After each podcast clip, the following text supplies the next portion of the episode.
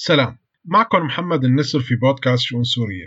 حكيت في الحلقة الماضية عن مفهوم السيادة السورية بشكل عام وذكرت قضية ازدواجية الانتماء عند المجموعات والأفراد في سوريا. ما بين انتماء محلي ضيق أو نسميه أحيانا المناطقية وبين انتماء إقليمي أو أممي واسع. وما قدرت المجتمعات السورية تبني انتماء وطني سوري يكسر الحواجز بين الجزر المنعزلة حلقة اليوم مخصصة للغوص أكثر في قصة الانتماء أو الانتماءات السورية. لا تنسوا تشاركوني تجاربكم إن كانت سلبية أو إيجابية حول الموضوع بالتعليقات والرسائل. وتابعوا شؤون سورية على فيسبوك وتويتر.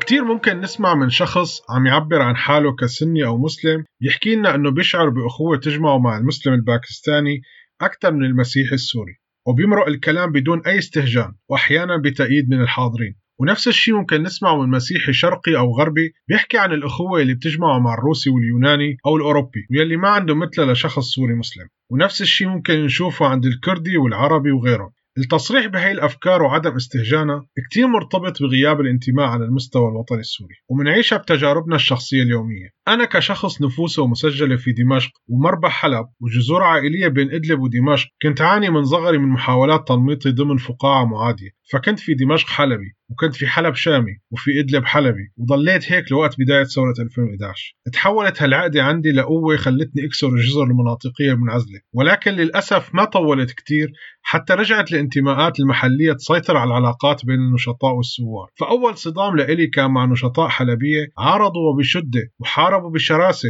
ترأسي لملفات إعلامية وثورية. وما شفع لي معرفتي بالمجتمع الحلبي بشكل أفضل منهم. وفي موضوع تاني مرتبط باختراق مخابرات الأسد للتنسيقيات ما منع أحد مشاهير الثورة اليوم أنه يدلي بشهادة زور لصالح انتمائه المحلي على حساب قضية بتهم الانتماء الوطني السوري. والأشد استغرابا بالنسبة لي من كل هالقصص اللي صادفتها هو تكتل أصحاب الانتماء المناطق الضيق مع شخص انكشف وبالأدلة بأنه عميل مخابرات لدولة أجنبية. لكن التعصب للانتماء المحلي المناطق الضيق كان أقوى بكثير من الوقوف لصالح الانتماء الوطني السوري. صحيح تجاربي الشخصية وتجارب أصدقاء آخرين كانت قاسية لما نتصادم مع متشددي الانتماء المحلي الضيق. لكن بكل تجربة كنت أكسب أصدقاء جدد. عرفوا يوازنوا بين انتمائهم المحلي وبين انتمائهم الوطني السوري. وكانت مواقفهم الوطنية سبب كافي لمتشددي الانتماء المحلي أنه يعاملوهم كخونة. وبهالمناسبة بحيي هالأصدقاء يلي كسبتهم خلال السنوات الماضية يلي دائما من خلالهم بشحن نفسي بالطاقة والأمل.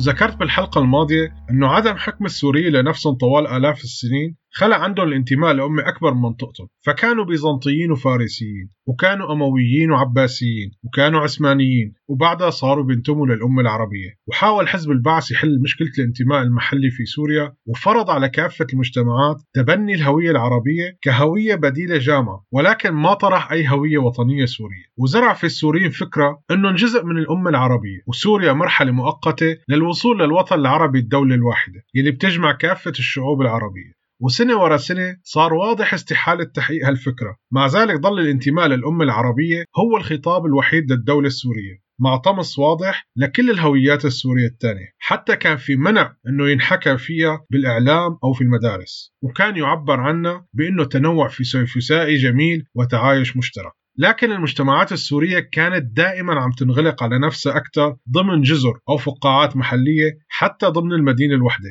وهالانغلاق ممكن يكون طبيعي كرد فعل ونوع من الدفاع عن الهوية الشخصية للمجتمعات المحلية. ولكن المشكلة الأكبر أنه الإجبار والفرض يلي جلبه حزب البعث دمر الاعتزاز بالانتماء المحلي وزرع بداله التعصب. اختفت في سوريا كل الأعياد المحلية الشعبية واختفت مع مهرجانات الزيتون والقطن والربيع والنيروز واختفى مع الزي الشعبي. لو نحط صورة فيها أزياء شعبية من عدة مناطق سورية كثير أشخاص رح يعجزوا عن التعرف على زي منطقتهم. مع العلم إنه ممكن يكون متعصب جدا لهالانتماء.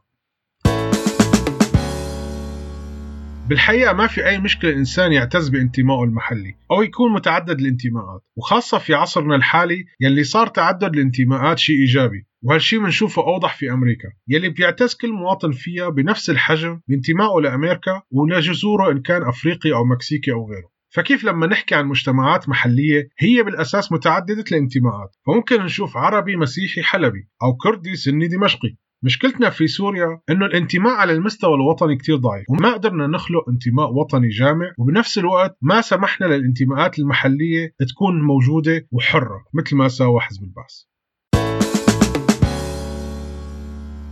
في فترتنا الحالية كل مجموعة سورية هي جزء من أمة أكبر من سوريا. وبنفس الوقت عندها تعصب لانتماء محلي. من تجربة حكم البعث والأسد شفنا فشل إجبار المجتمعات السورية لتتخلى عن انتماءاتها المحلية وفشل فرض هوية تانية عليها حتى لو كانت تتبناها على مستوى أممي. لكن الإجبار خلق التعصب بدل ما يخلق أمة سورية. بفتح الباب لتعدد الانتماءات مع بناء الانتماء الوطني السوري وإعطائه أولوية بعلاقاتنا مع بعضنا وتحقيق مبدأ المواطنة معه رح يسمح لنا نكون أمة سورية قوية على عكس تخوفات أصحاب النظريات القومية أو الإسلامية. ورح يسمح للدولة السورية أنه تبني علاقات سليمة مع الشرق والغرب بالانتماء الأممي الموجود عند مجتمعاتنا السورية. لذلك بعيد وبكرر إنه كتير مهم نشتغل على بناء الانتماء الوطني السوري سوا ونفتح قنوات الحوار مع بعضنا ونحكي مخاوفنا.